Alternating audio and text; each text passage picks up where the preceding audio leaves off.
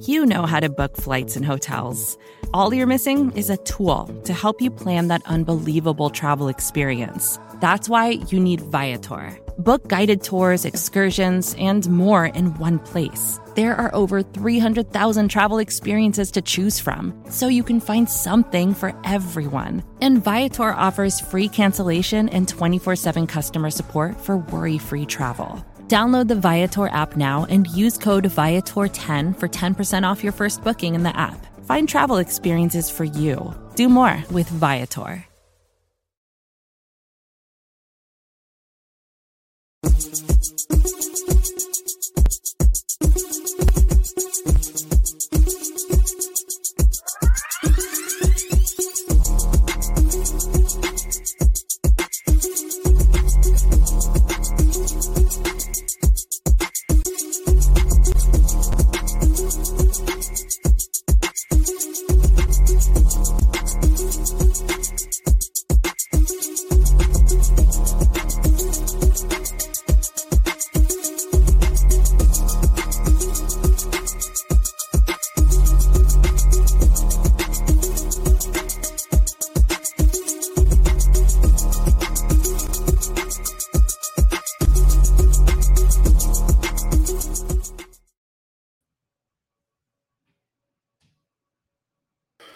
What's up, everybody? It is the Orange and Black Insider Bengals podcast coming at you on this Monday afternoon slash evening, depending on where you are watching. If you are tuning in live, and we are breaking down the mess, the fun, the thriller, the uh, the everything that happened on Sunday between the Bengals and the Texans, and there was a lot of frustrations, uh, there were a lot of frustrations. There were a lot of emotions in this game, and there was a lot of excitement, particularly towards the end. The Bengals showed that they can come back from a seemingly insurmountable deficit and uh, nearly win the game, but too many mistakes, too many things to overcome in this one, and they fall to the Texans uh, 30 to 27 at the gun there. I'm Anthony Cosenza, joined by John Sheeran. You heard me yammer for a while yesterday about this, but I wanted to get the take of the dude, John. Um, man, that was uh that thing was all over the place yesterday, man.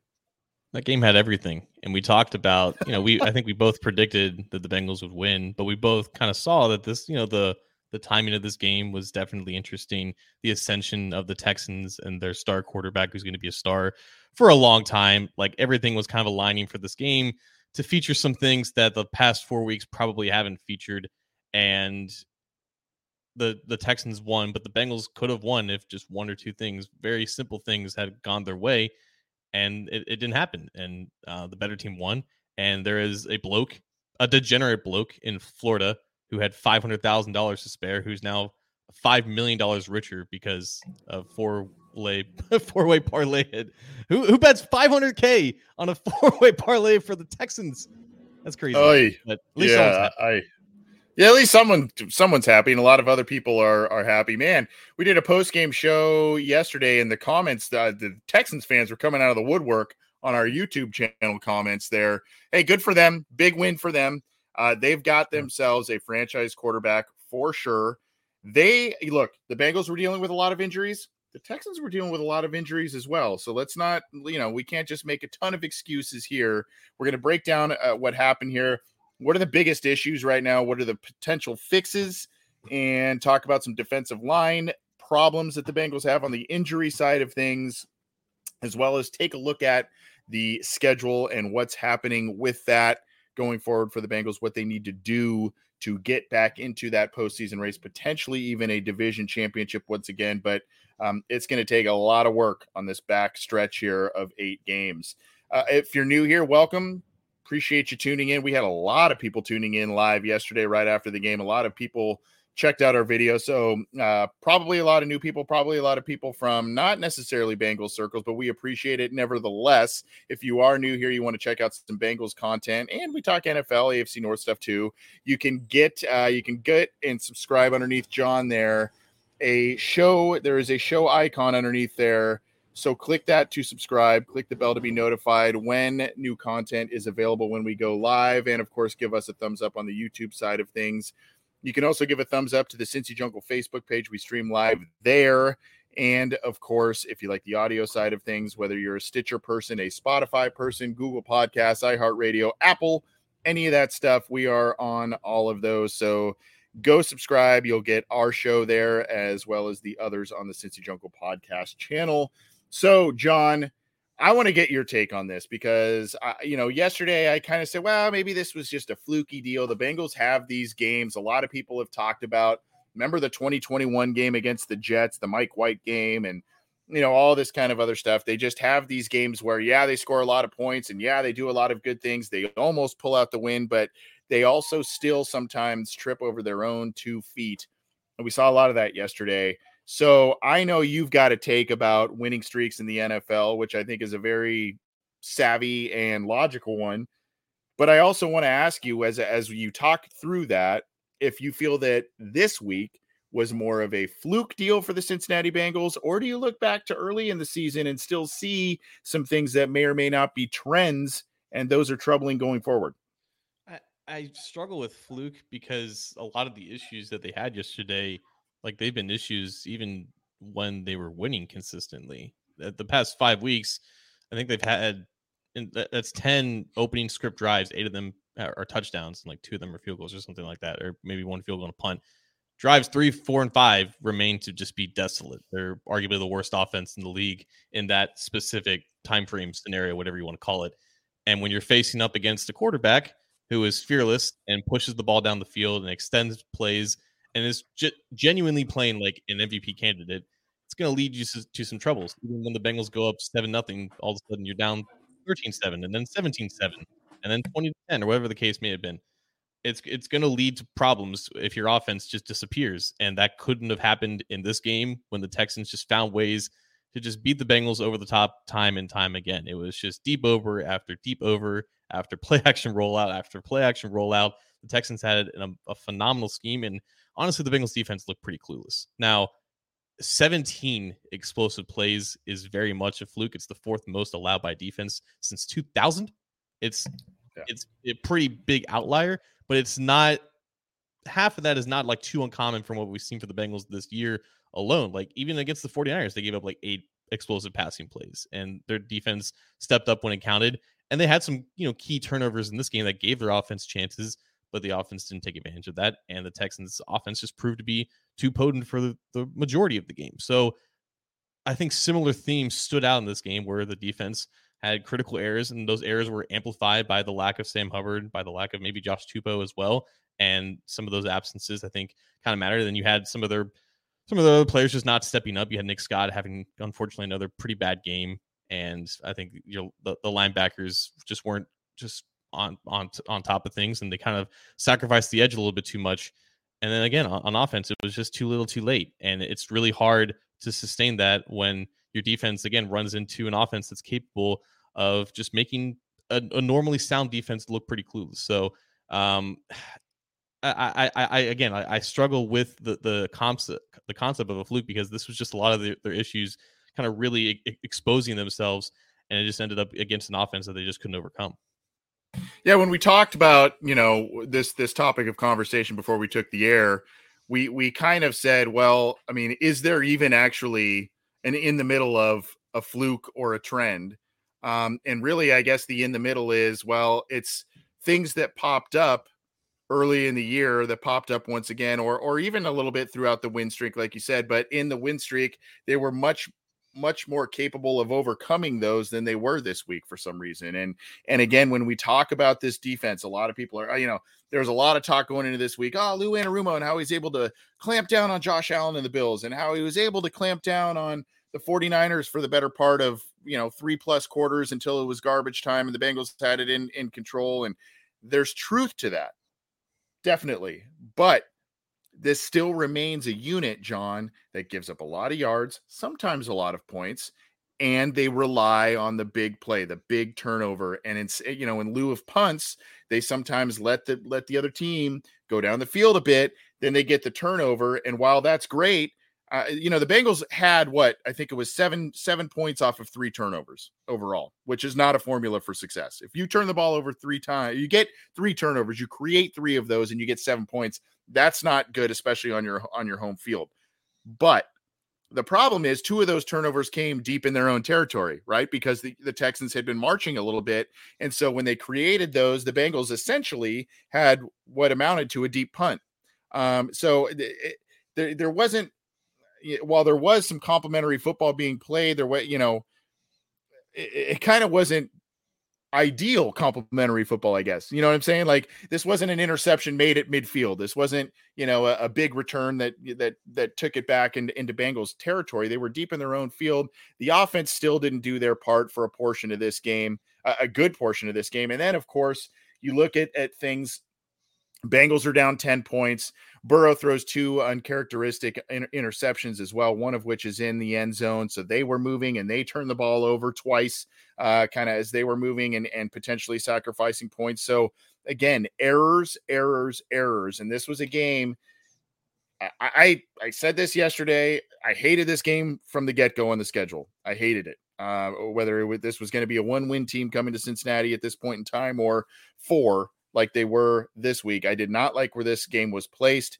I know you don't believe necessarily, well, I don't want to speak for you, but you're not a big trap game guy. You're not a big, you know, eh, proponent of that. And I want you to speak on that a little bit because we know it's hard to win in the NFL, much less five games in a row against quality opponent after quality opponent, uh, quality opponent.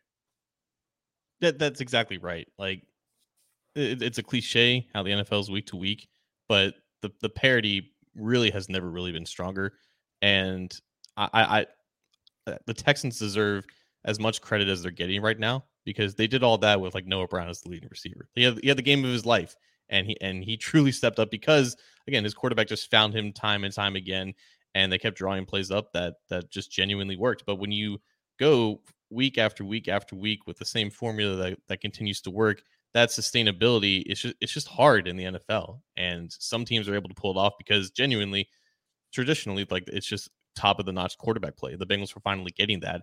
But again, right now the offense is just in a it's it's in a weird flux state where it looks really good out of the gate and they struggle to find some t- any type of rhythm from like the middle of the first quarter up until like the middle of the third quarter. It puts a lot of the pressure and the onus on the defense, and they're able to survive that, like you said, because they were generating turnovers and they were giving their offense extra chances. And even though those extra chances ended up being punts, they were chances taken away by the opposing offense from doing anything. But again, once you find once you run up against an offense that is averaging, you know, what is that? Like three explosive plays, uh, or one explosive play every three plays, like that, that's just really, really hard to, to match up if you can't sustain that from an offensive perspective. So the, the thing with trap games is like people fall into it like, oh, the, like you know the, maybe the team just wasn't mentally prepared for it or they underestimated the opponent. I don't think there was anything about that. I, I just think that continuing to sustain high level success and just winning and winning convincingly in the nfl is extremely tough and eventually you're going to run into a team that's going to just catch you slacking just a little bit.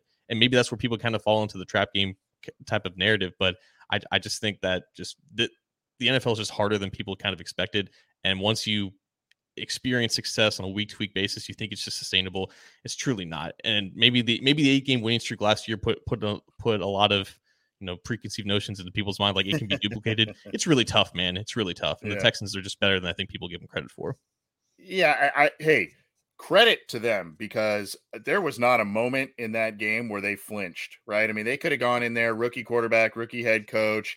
You know, they're missing some players on, on uh, the injury front they're kind of you know it it reminded me a lot a little bit i mean it's not the same exact thing because the bengals aren't uh, weren't undefeated like the chiefs were in 03 but it just reminded me a little bit of the marvin lewis go in there and you know uh, just don't don't flinch and uh, take care of a big win that is really a a builder for the the franchise and the new direction that they're taking. So um, you know, and I don't want to overstate that because we don't know exactly where the Bengals will go this year. But I mean, that's a big win for the Texans, and it felt like, like you said, they've they've been a big play offense. They didn't shy away from that. Their defense was flying all over the field, and they were physical, physical, physical in the trenches. That's what surprised me the most a little bit here. You know, the Bengals. I th- I, I said it yesterday on the post game show. One sack, four quarterback hits on their from their defense. they got the three turnovers, which was great. On the other side of the ball, four sacks, nine quarterback hits on Joe Burrow. And, and, then you look at the other, you know, the flip side of that whole thing. The Bengals had less than 70 yards rushing as a team. The Texans had, God, I can't remember, 160, 150, something like that as a team with with Singletary having the game of his life uh, yesterday as well. So they really took it to the Bengals. And uh, you know, that that score, we talked about really the scores of the Bengals with the 49ers and and the Bills not being necessarily as close as the game, you know, the games weren't as close as those scores would indicate. You could kind of make the same argument here, especially when the Bengals were down 10 with what five minutes left to play. I mean, the, the Texans could have easily lost this game. If Boyd just makes the catch, they're up by four, and you're forcing, I'll be albeit Stroud did this last week, but you're forcing them to drive now to the end zone instead of just driving down to the 30 yard line. Boyd makes the catch. The Bengals still somehow miraculously win this game, which is why I think it, it's important to just not go to the ledge yet because you can play this badly and you still have Joe Burrow who can just you know pop pop on his cape even despite the two fourth quarter interceptions, but and, but make plays that will always keep you in these games. Which is why, despite these obvious trends that were exposed in this one, and and despite you know just just the letdown of a performance against a team that they were favored against like they they probably should have beat this team they have more talent on the field like though i don't think anyone's discrediting that. Despite all of that they still almost won this game based because a pretty sure-handed receiver dropped a wide open wide open touchdown pass. That's just how the game goes sometimes when you need mealtime inspiration, it's worth shopping Kroger, where you'll find over 30,000 mouthwatering choices that excite your inner foodie. And no matter what tasty choice you make, you'll enjoy our everyday low prices, plus extra ways to save, like digital coupons worth over $600 each week. You can also save up to $1 off per gallon at the pump with fuel points. More savings and more inspiring flavors make shopping Kroger worth it every time. Kroger, fresh for everyone. Fuel restrictions apply. Another day is here, and you're ready for it. What to wear? Check. Breakfast, lunch, and dinner? Check. Planning for what's next and how to save for it? That's where Bank of America can help. For your financial to-dos, Bank of America has experts ready to help get you closer to your goals. Get started at one of our local financial centers or 24-7 in our mobile banking app.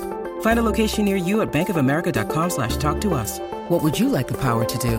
Mobile banking requires downloading the app and is only available for select devices. Message and data rates may apply. Bank of America and a member FDIC. Well, I want to talk about this. Uh, and we, I, you know, I, I actually kind of loathe this topic a little bit, which is the game plan, the play calling, you know, that sort of thing. But it came into play a little bit here. And we had a couple of comments from you know, that I pinned up earlier from a couple of our great listeners. LeVar Hollis uh, had one about, you know, once they go off script. And then there was another one in here as well. But also, Mr. Whisper, thank you once again for your generosity. Tanner Hudson looked good, uh, looked phenomenal in the first quarter, not just first quarter, the first drive. He had five catches on the first drive and then two other targets throughout the rest of the game, one more catch, and that was it.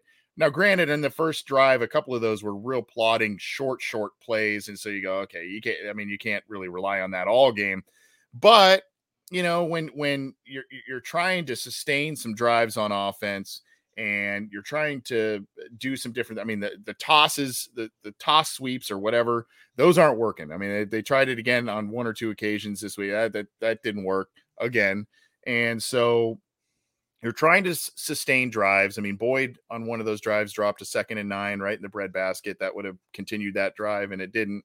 Um, I, don't know. I they, they kind of went away from what they scripted and worked in that opening drive, which was Hudson. They tried to hit him a couple of other times, didn't work. But I mean, I, I don't know. I kind of feel like th- there was some stuff you could continue to build upon throughout this game on that first drive, and they seem to get away from that and then, oh, by the way, Ja'Marr Chase was a ghost the first quarter and a half, two quarters. And then you have Brian Callahan making comments, I believe it was today. Uh, the ones I saw were via Mike Petraglia at uh, TRAGS on Twitter, saying something to the effect, and I don't want to misquote him, but something to the effect of we didn't know exactly how healthy Ja'Marr was going to be or what he could do this week because of the back injury. Um, and so that's kind of like, well, I don't know. It just all of that kind of causes a little bit of like I, a shoulder shrug and a huh. Yeah, that that I mean when, when he scored the touchdown, which was that was vintage, you know, Burrow and Chase that reminded me of the LSU days. It was the thought like, oh yeah, he's still in the game, and you just didn't see him for the yep. vast majority of it. And I think I think there was some weight to that. Like there was um just uncertainty of how much he was able to do. He, I think he caught like a slant, took like a pretty big hit over the middle of the field, but he appeared yep. fine. He got up pretty quickly. I think it was also one where like he hit his head pretty hard. So you know he, he got through the game, and you obviously want to see him involved more if he's out there. If he's out there, you just assume that he's fully capable of playing, especially in a game when again Tee Higgins is not on the field. You have this three way rotation of tight ends, your most reliable option is Ja'Marr Chase. You want to target him more than six times. Honestly, you just if there's a game where he has less than 10 targets, there's probably a failure in the game plan in general. It's it's just it's bizarre. Um, I I think there's definitely complaints about uh, the lack of balance in terms of pass versus run. Texans came into this game as a better run defense team than they were against the pass, so I think that was part of uh, the, just the overall plan. Um, but yeah, like the I I continue just to look at that section of drives where it was the average depth of target was like four yards. I think, and like and most of them were just Boyd on on just these quick outs where I think they just maybe underestimated the, te- the Texans secondary. And yeah, it just it just led to nothing. Like there was a chance to extend this lead. Um, you know, the, the Texans turned the ball over early in the or sometime in the first quarter, and the Bengals went punt, punt, punt, punt, to end the half, and and and the, and, and then the game script got out of the hand, and that, and that's where I, I think you, you you will then see the Bengals kind of go back to what what they want to do, or maybe fall into their tendencies where they're you know they, they've tried to get away from where they're only exclusively out of shotgun and they have the same two run concepts and they're trying to get the quick passing game going because now you have the pass rush for the opposing team kind of on its uh, kind of you know pinning its ears back and Sheldon Rankins and Jonathan Greenard and Will Anderson they all had solid games. So uh, the, the, like the Texans survived the early part of the storm because the Bengals offense continues to not be able to get out of its own way. Muted. Man, punt, punt, punt, punt to end the first half, and then the Texans get the ball out of half. It's like, huh, yeah, um, so yeah, I mean that they didn't do themselves any favors. There was just a lot of stuff though. I mean, even even their ability to bounce back from it, you know, uh, the the one interception where I think I think it was to Sample, um, or Hudson maybe was it to Hudson it where he was kind of doing okay, yeah. Sample was supposed of, to go vertical on that, and he kind of just yep. ran a little bit of a post, and that's why the pass was off. And, yeah. And then there was the other one. I think they ended up getting a touchdown with Mixon after all, but it was a first down play. He had Irwin wide open. Uh, it, in that in that kind of flat area uh, and and you know there was kind of a miscue there in terms of it, uh, it appeared in terms of what each guy thought they were going to do um, so there's just that stuff. I mean they, they were able to overcome some of it but there's it just it felt like a day of just frustrations where it's just like man this is just not things just aren't clicking the way they had been over the past month and uh you know it, it it's it, it was pretty it was frustrating to watch. It was exciting to see him come back, obviously, but uh, you know, fell just short. I, I want to talk about this. We talked. I mean, obviously, the big the big deal now is Trey Hendrickson, and you know, how is he going to miss time? How much time is he going to miss? He already had the ankle issue that he suffered against San Francisco. Now he's got this. I mean, on the last freaking play of the game, uh, the Noah Brown, who just uh, apparently didn't do enough damage against the Bengals all day. he had to, he had to roll backwards into Trey Hendrickson, thus causing a, a hyperextended knee. Ian Rapoport of NFL Network uh, says it's a, probably a short term, um, short term issue or cause him to miss time, short term type of thing. We'll see exactly what that means and how long that is. I would assume that that Thursday night uh, is probably in doubt, which is a shame because now it looks like Ronnie Stanley may be in question uh, of playing as well. So that would have been a matchup you wanted to kind of take advantage of in this one. But I, I want to talk about the guys that we haven't seen both the, this past week and really the last couple of weeks, John. And I felt like their absences, even though they're they they don't make as consistently the big plays, the big quarterback sacks, that sort of thing that Trey Hendrickson does, but I feel like when you see Devin Singletary rush for what was it, close to 150, I think, 140, 150. Um, and and there were no answers out there, and there was some stuff where he would maybe cut out and and avoid some tacklers. I feel like this was a game where the Bengals missed a big Josh Tupou, uh, his presence in the middle middle, who has been uh, he's been missed the last couple of games uh, with a shoulder issue, And then Sam Hubbard. Sam Hubbard is a guy who's a very well-rounded edge defender. We know he does a lot of different things. You know, sometimes he'll play the spy against Lamar Jackson. Sometimes he sets the edge really well against the run, that sort of thing. Kind of like what we saw for years with Michael Johnson and Robert Geathers, but he adds a little bit more consistent pass rush, does Hubbard in that regard. So I don't know. I mean, I, don't want to make excuses about the injuries, but I think not many people are mentioning these two guys for this week. And I think that their absences played a bigger role than uh, maybe meets the eye on the surface here. I mean, Trey Hendrickson is a phenomenal player. He's never been touted as a high quality run defender. He's aggressive, but sometimes that aggression gets the best of him. So basically, out there, yeah, DJ Reader and everyone else. And it's hard for a nose tackle to do it all by himself, especially when a lot of the runs were going off tackle or going to the C gaps. I think like the the absence of Hubbard, I don't think can be overstated because the the displacement that he causes against right tackles, it, it's really hard to run to that side because it, it makes the linebackers' jobs a lot easier to scrape over the top or to or to knife through that gap because of the work that he's doing at that point of attack. When you have Cam Sample out there or Myles Murphy or whoever it is who are not displacing enough and are maybe a little bit too slow off the snap and aren't reading the play as quickly, it it makes the whole process a lot more slower and a lot less efficient. And again, like it, it's not it's, not, it's never been that hard to run towards Trey Hendrickson's side in the first place. So unfortunately, the, the Bengals' lack of depth showed itself, and I think more so than the Texans' depth, who again, like they had a ton of guys playing for injured starters, and you know I think they played better than the back half of the Bengals roster, which was a, a, big theme in this one. And it's something that, you know, you talk about in the preseason and training camp. You know, when you see those guys play consistently, are they going to be able to play significant snaps? How much in trouble are these position groups going to be if there are injuries? And like that's just what we saw against Houston, um, a, a team that attacked the Bengals horizontally when there's just not a, there, there's so, there's more speed than there used to be. But when you have again injuries that forces guys to play a little bit slower, it just it just compounds that issue.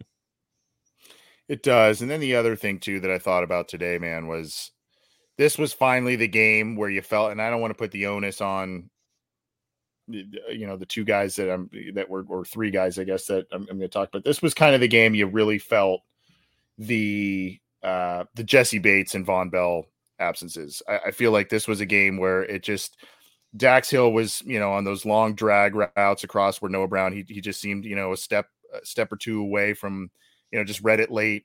Uh, you know, Nick Scott, we saw him really misread a, a run where he was blitzing and got juked out of his shoes on that yep. one and it led to a big gain and then he was late on another uh at least one other reception so you know it's just kind of one of those games where you go man that that experience uh, and, and, the skill set of both Vonn Bell and Jessie Bates in this one. This was finally that game where I really was like, man, that's this this is the one that that stung without them here.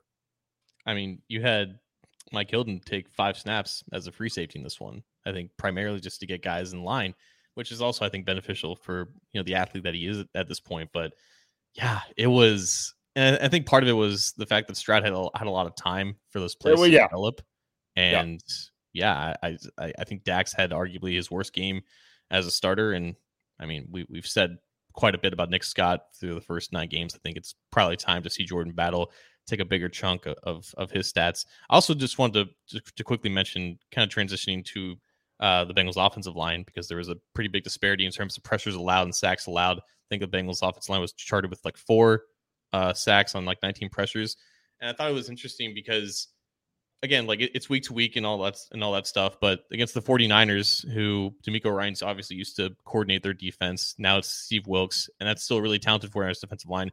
Bengals offensive line play, play pretty well uh, against the 49ers defensive line and against the DeMeco Ryans defensive line with a lot younger talent, less proven talent they they confused the hell out of them. And Sheldon Rankins had the game of his life, and there were still issues with stunts and twists. I think that was also maybe a factor that we were kind of overlooking. DeMeco Ryans not only is a phenomenal culture setter, but he's a pretty damn good defensive coordinator for the for the 49ers. And I think that there's been a big drop off for them as they're trying to replace him with, with Steve Wilks. And maybe that was something that we could have foreseen a little bit.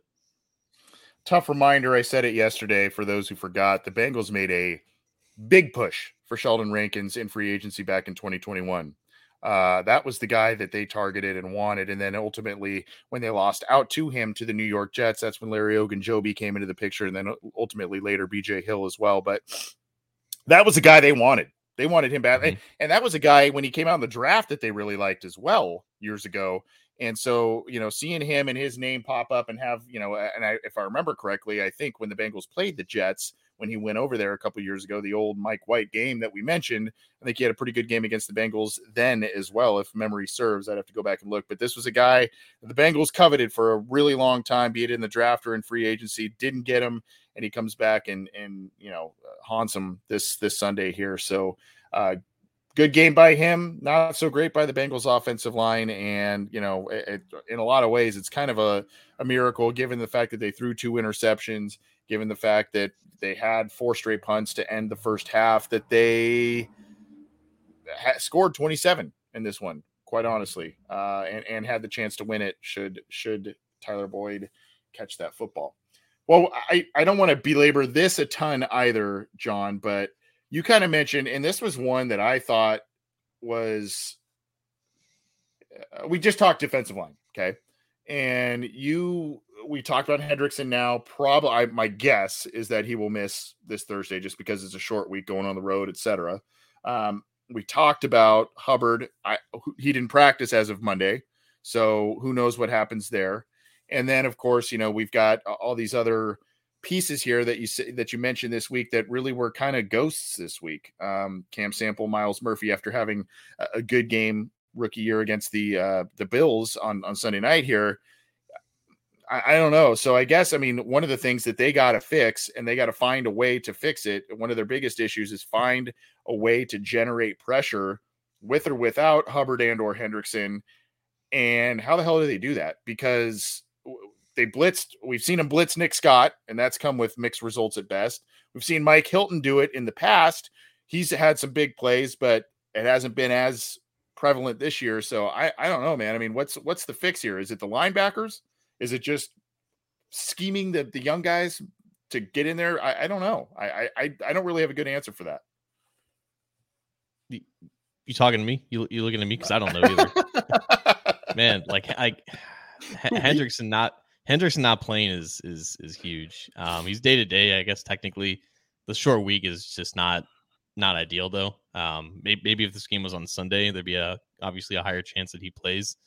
But you're looking at a situation where in, in this game could be two backup edges against two backup tackles for the Ravens. I think Ronnie Stanley is also kind of day to day, and I for mm-hmm. losing who the right tackle is. I think it's Morgan Moses. He's also on the mend as at, at the moment. So rushing Lamar Jackson is already kind of a, a mystery. They, they had definite issues with a fully healthy defensive line against the battered Ravens offensive line back in week two. I think they were just continuing with with just the must the mush rush plan, assuming this was the same Ravens offense, and it was obviously it's obviously not. The Ravens offense continues to be a pretty self sufficient uh, unit, and now they're going to have to adjust. I think without both their tackles, but yeah, this Bengals defensive line, I think they, they they found something when they had Hubbard and Hill on these on these tackle end uh, twists and games, and you know Hill was having one of his best seasons. It's harder to do that when you have Myles Murphy in in there, who's not as refined, and his timing is a little bit off, and you know his hand usage is off. There was one play in specifically um, when they were trying to do that, and Murphy basically got pushed into BJ Hill instead of just taking that gap, and it's like that. That's just it's the difference between a veteran who knows where to be and has spatial awareness and has you know proper awareness with his hands and everything compared to a rookie who's still just getting used to the flow of the game it, it's tough to scheme all those guys when you when you have to rely on schemes so much because you can't rely on your pass rushers off the edge to win those one-on-one battles. So it just might have to just be hopefully you, you drop eight and you and you pray that your secondary gets the job done because I, I don't know if they can if they can win in four and I think blitzing Lamar is a very dangerous plan it is a dangerous plan because of over pursuit and him him gashing you that way there. So, uh, I, I, I yeah, I mean, you, you are saying it kind of tongue in cheek, like, "Hey, you talking to me?" Um, but I I don't have a good answer for it either. Um, you know, the Bengals will, and it really just may come down to maturation and bigger. And and where is Joseph Ossai? I, I mean, I, I can't figure that one out and where where he has been. I I had high expectation. I know he had the high ankle sprain come, coming into this regular season, and it may have been a slower start to be expected because of that. But man, I just expected him to have a really nice year this year, and and I hoped for it too, based on how the year ended for him last year. But he's just been a, a mystery and uh, completely vanished for the most part in terms of a, a pass rush threat. So um, the other thing, John, I think what we're witnessing a little bit is offensive team speed outside of Ja'Marr Chase. Uh, I, I, think we are witnessing a problem there. Now, I think we like Tanner Hudson and what he has done at the tight end position, but he's not fast for his position. Um, you know, you look at uh, Yoshi's got some speed, but he's down in the pecking order, right? Uh, Tyler Boyd, uh, I he's not he's not your speedy guy. You saw him; he had the the big play to get you down to the end zone. Had he had a little extra juice, he might have just hopped into the end zone straight away on that play and outran some of the defenders there. So the Bengals, and then you look at the running back position. I mean, Mixon, we know what, what he can bring you. His speed's okay, but he's not a speedy back, obviously. And then the guys behind him really aren't providing too much at this point. Chase Brown's still on IR. Um, I don't know, man. They, they need to figure out some, find someone dynamic on this side of the ball aside from Chase to stretch the field and, and give a little bit of a threat.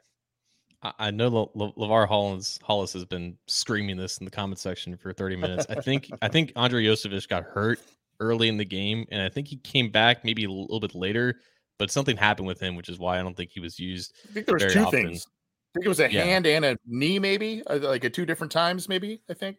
Right. Yeah. Um, but I, think it was expected that Irwin was going to play more than him, regardless. They obviously trust him with the opening drive touchdown. Um, Hudson, it, it, he remains interesting to me because he moves well for a tight end. He looks very natural as a receiver, and that's something that the Bengals just didn't have for the first eight weeks, uh, other than him playing for a couple weeks when Irv Smith was injured. But he's not like a one-on-one nightmare against cornerbacks or or linebackers. Like I think he does well when plays are schemed for him, and he's got a, he's got obviously reliable hands. I think he's got a good catch radius too. Um, there was that one play on the sideline where you know I, I, think a better tight end drags that other foot down. He only got it's one foot down. He, Yeah, but He, he made a good catch. You know, I, I think he ran a good route, but there's just there, there's just more that you that you still desire out of that position. I think he's he's totally fine to to give a handful of targets in a game, but you you're still left with more. And, and you're right, like there's still that lack of speed on on offense. And I think Tee Higgins may not be the fastest player, and he may never will be, but at least he like he understands what his athleticism is, and he's obviously very experienced and comfortable running the routes that he's supposed to run. And and that I think just gives off that he plays faster than maybe what his time speed is. And right now, the Bengals have a lot of inexperienced guys who either don't have a lot of starting experience or don't have a lot of experience in general playing alongside Ja'Marr Chase on this offense, which is why it's hard to rely on you know some of these guys making consistent plays when it's just Tyler Boyd out there who again like I think when they were finally aggressive when they had to be like Boyd was obviously in position to make those plays they wouldn't have gotten down to the obviously to the red zone without him making that 54 yard catch and run that he almost scored on but again like mm-hmm. outside of some of those opportunities like he's he's again not this crazy you know uh, you know quick twitched fast guy by any means that can beat like the best cornerbacks or anything. So it's still an issue when when they're down a, a lot of these guys and hopefully you know Charlie Jones can come back and you know, obviously he's he's a pretty good athlete and it, it would benefit them for using Iosivas more when he's healthy. It it would uh they they got to figure out some things with that though and they need to find some some ways to I, I mean, hey, uh, the other the other flip side of that is, hey, you know, who else could complement chase with speed and and uh, agility and all that kind of stuff. But then we also complained earlier that they weren't getting the ball to chase early in the game either. So it's kind of yeah. like, well, maybe that maybe the answer is just right in front of you, right? Maybe it's just like, hey, I, you gotta feed that guy the ball. I mean, if he's not healthy, he's not healthy, but you gotta feed him, like you said. At least if you're not giving looking his way and throwing the ball his way ten times a game, that's an egregious mistake. Uh, because one of those is bound to be some sort of superb play based on what we've seen from him. And and like you said with Higgins again, yeah, I mean maybe we're we're we're, we're grasping a little bit for you know uh, talking points, uh, looking for team speed and stuff. I, I do agree with you that that Higgins knows his skill set. Higgins is very good at finding you know reading spacing in defenses and and w- with his routes and whatnot. I think he's very very adept at that. Obviously, Boyd he's he's fast enough. He's he's solid. He's a solid receiver, but my point. I mean, he was what a four four six receiver coming out. I mean, he's not a speed guy. He's not a speedy guy. So I think there just needs to be someone else. Uh, I mean, you saw this back in the mid 2000s with the Bengals. Chad was was kind of the do it all. He was fast. He could go deep, and he could also take some of the short stuff. Housh was your was your you know slot guy, chain moving guy, and then you know you had Henry that was kind of your big play, ran a sub four four type of type of guy. So may and and Henry at that point was down the pecking order, and so maybe he you got to find a guy, whether that's Yoshi or somebody that hey let's let's let's keep let's keep the defense honest a little bit. Let's pop, try and pop the the lid off of this thing with somebody else besides Chase. But um, uh, what other one other issue before we get to our last talking point here on on the aftermath, John? What's another big issue? We talked about pass rush. We talked about maybe offensive team speed. What what's another one that you see and and maybe a possible remedy for that going forward? It's um, it, it's been kind of prevalent now the past three weeks. No offensive tackle has given up more pressures than Orlando Brown. He's given up 21 since going back to week eight against the mm. 49ers. Terence Steele is second second to last, I should say, with 15. This is more of a recent problem. I think he was pretty solid and stable for the first six weeks. I think he's ran into some matchup issues maybe over the past three weeks. Uh, up against Nick Bosa, against San Fran. I think uh, Jonathan Jonathan Greenard got under his pads a little bit. I, I still think back to uh, it was pretty late in the game. The Bang it may, it might have been the third, like late in the third quarter, but the Bengals were kind of in scoring position and they drew up a great play to get I think Tyler Boyd on a corner route and he was open. He had separation, and Orlando Brown lost almost immediately on like just a little stunt, and Joe Burrow took a sack. And essentially, a field goal at that point was the same as a punt because the Bengals were still down. I think either ten or seven. At that, I think they're still down ten because they were down thirteen initially. That that sack to led to a field goal was was huge. It, it affected how the rest of the game kind of went at that point. Orlando Brown's pass protection needs to improve. It's it's been pretty bad uh, in recent weeks. It has obviously the potential to get better. And in this game, especially Alex Cappa played horrendously. That, that's not pretty. That's not been normal. The, the standard for him. Mm-hmm. Again, Sheldon Rankins mm-hmm. went off. Cordell Volson's going to have those up and down games. I think Jonah Williams has been pretty stable, but you know, Orlando Brown is considered like the rock of this offensive line. He he's the left tackle, and he drew, he draws the toughest assignments, and he needs to play up to that caliber. And so far, he's just it just hasn't been playing up to it recently. Yeah, maybe not so coincidentally, the struggles that he has had in pass pro, not only matchup situations, but eh, he did have that groin issue going into the bye. Um, yeah. So I don't know if that's still something that's that's bugging him. I don't want to make excuses for him. Uh, we, I mean, he's he, we had him on a long time ago uh, uh, when he first joined the team, and he doesn't seem like an excuses kind of guy. I mean, he's he's a and he's always been a high caliber player in the league. Um, so I mean, we expect things to turn around there. But uh, yeah, I mean, I think especially going forward when you're playing a Baltimore defense, when you are playing the Steelers defense twice, uh, the, the Browns one more time, you this offensive line has got to play better than we saw this last week. They just it's not even really an option at this point. We're seeing seeing some of the others here. Uh, Nick, you know, Nick Scott, unfortunately, just him being singled out is one of the biggest issues. Um, this is a good one here too. Rick Essing tackling is an issue on defense. That's been an issue all year. A little, uh, you know, again, I don't know. I, I don't want to just point to the safeties, uh, but missing those two in a single season. Quarterbacks too. Bell, yeah, yeah, Bell and Bell and Bates there. That's uh, something of an issue. And that's always been a, a real strong point of Lou Anarumo defenses, aside from the very first year that he and Zach came on board here. Uh, and there was, you know, running game. I saw another one. Uh, somebody else said, but the running backs, etc. So, yeah, there. I mean, there's some there's some issues here, but the Bengals have, have shown they've been able to overcome a lot of this stuff and get wins or almost pull out an un, improbable win like the the one we just saw yesterday. Um, so I, I want to talk about this here, and I, I, put this out there, and I don't know if anyone agrees with it. I, I kind of went Charlie Kelly on the whiteboard, you know, all kinds of different, you know, try, got, did my own little math thing here, but I so Bengals have eight games left. Seven of those eight are against AFC opponents. The Bengals are, are what one and four in the conference right now. Um, so seven of those eight are in conference, and four of those eight, four of those seven, I guess, four of the seven AFC games are division games. I, I just loose math is this is more for a wild card berth, not necessarily a division title at this point. But I think the Bengals need to win at least five total games on the back half, get to 10 wins to be able to get a wild card berth. I think of those five wins, four or five of them need to be AFC wins um, in, in the conference. And then of those four or five wins, another three or four of those need to be in the division.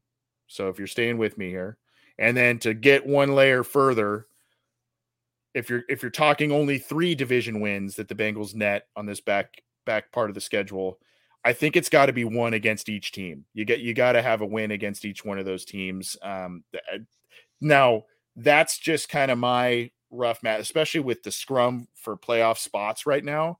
That's kind of my rough math. Uh, now, granted, you get ten wins, you're likely going to get a spot, but you have to, if you're the Cincinnati Bengals, you have to start collecting wins in the conference and in division wins here too, because ultimately you could get into a scenario where maybe you only have nine wins, maybe you have 10 wins, and there's all kinds of tiebreaker scenarios. Given how tight this division race is, given a loss to the Texans in your earlier AFC conference record, John, I, I just feel like the Bengals need to start winning these conference games and division games on this back schedule to to really solidify themselves for the postseason. And this is how a season ends up looking more towards expectation by the time it's over because you have so many of these conference matchups in the back half of the schedule where they could easily, like you said, they could easily get to 10 wins with most of them being against AFC opponents. I don't know if they can beat the Vikings at this point. Josh Dobbs is just an incredible story that I don't think can be stopped at this point. But no, um, no, I mean, like it's it's not only just AFC opponents. It's I think they're all in the playoff hunt because it's all four or all three teams in the AFC North. The Colts are still hanging in there with a surprisingly pretty decent AFC South. Uh, obviously, the Chiefs.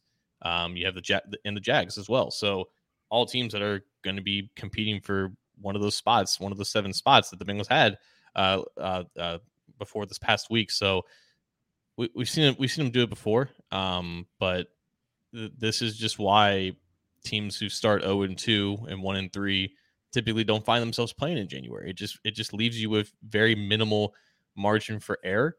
And I think it's just the time now to see if something that you said a couple of weeks ago about maybe this team just plays its best when its back is up against the wall, when everyone is just raining down on them. And I don't I don't think there's it, it's not over if they lose Thursday night, but the the race for the division is likely over at that point. And then you're just scrapping to see if you can get a road playoff game to start the postseason at that point. But it, it's it's more or less pretty much now or never now, and it's not just because you barely lost to the Texans at home. It's because of how tumultuous the start of the season was and how just little margin of error you had after one and three.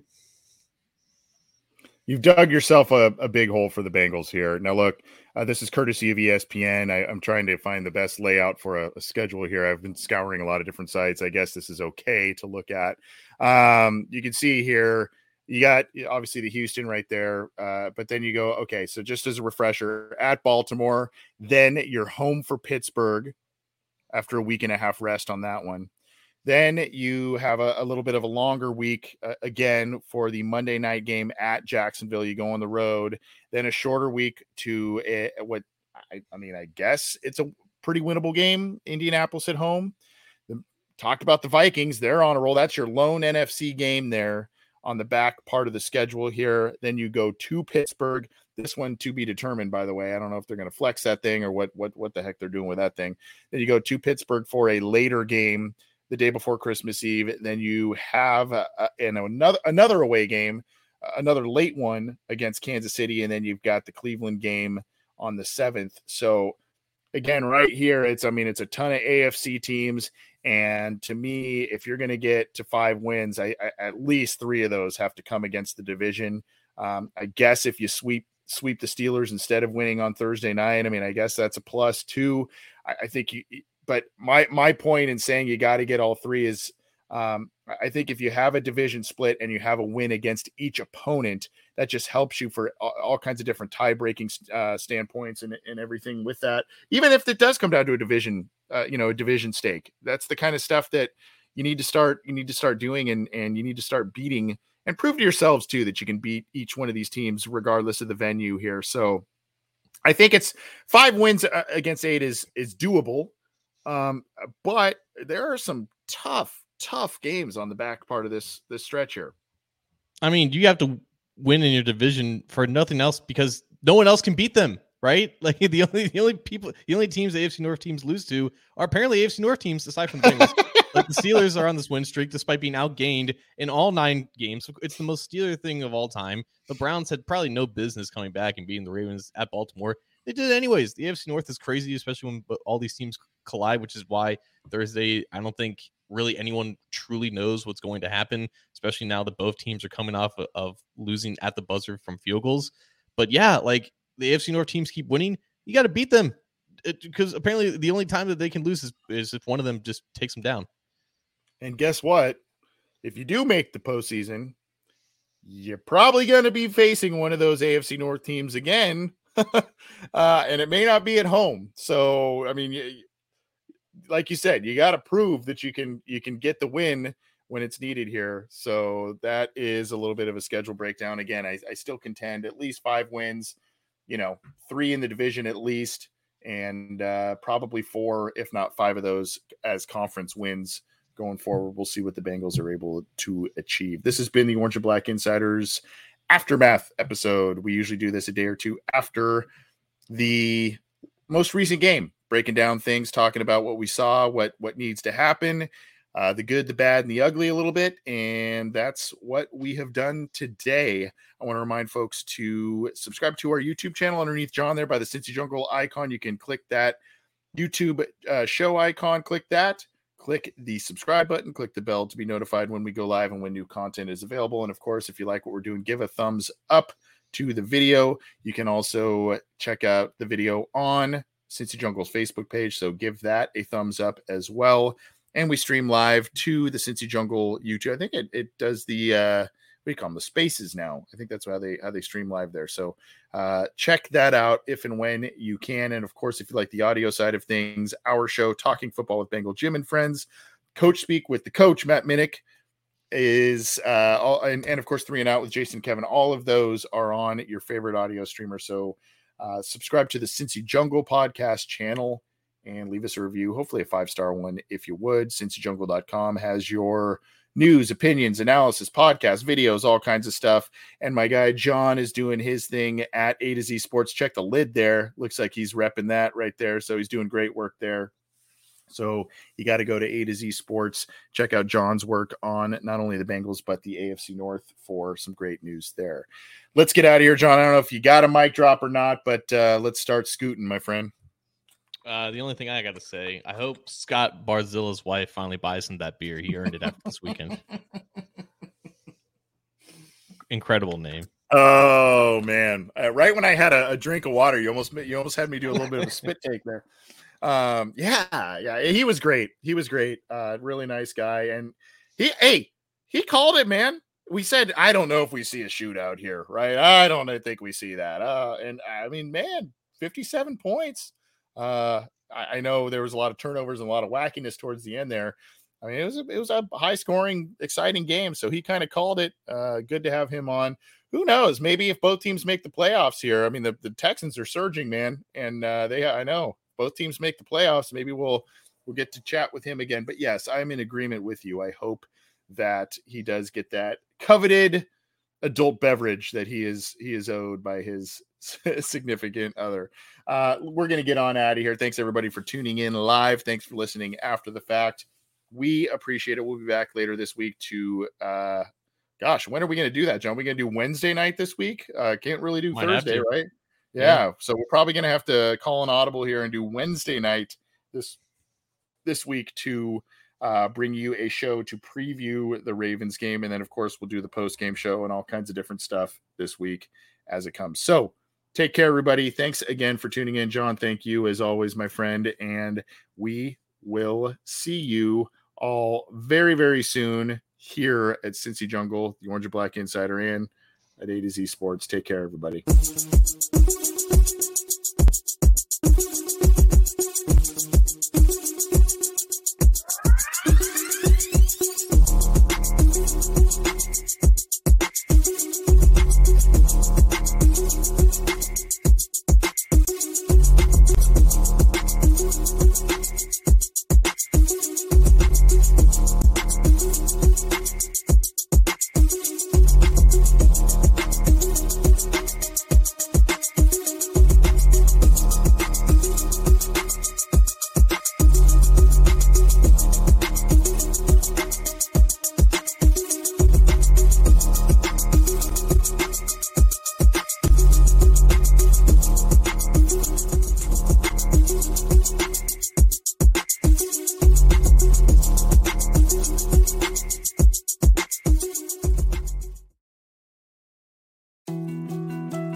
To dos, less time, and an infinite number of tools to keep track of.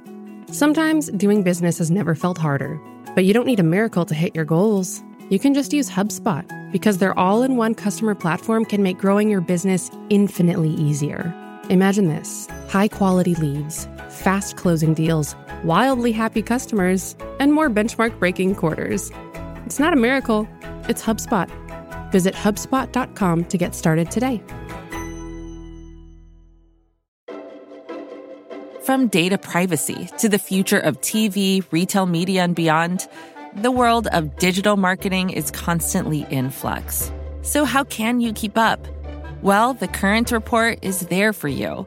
Each week, marketing leaders on the cutting edge give you the latest insight. So, if it's creating a buzz, they'll be talking about it. Subscribe to the Current Report wherever you get your podcasts.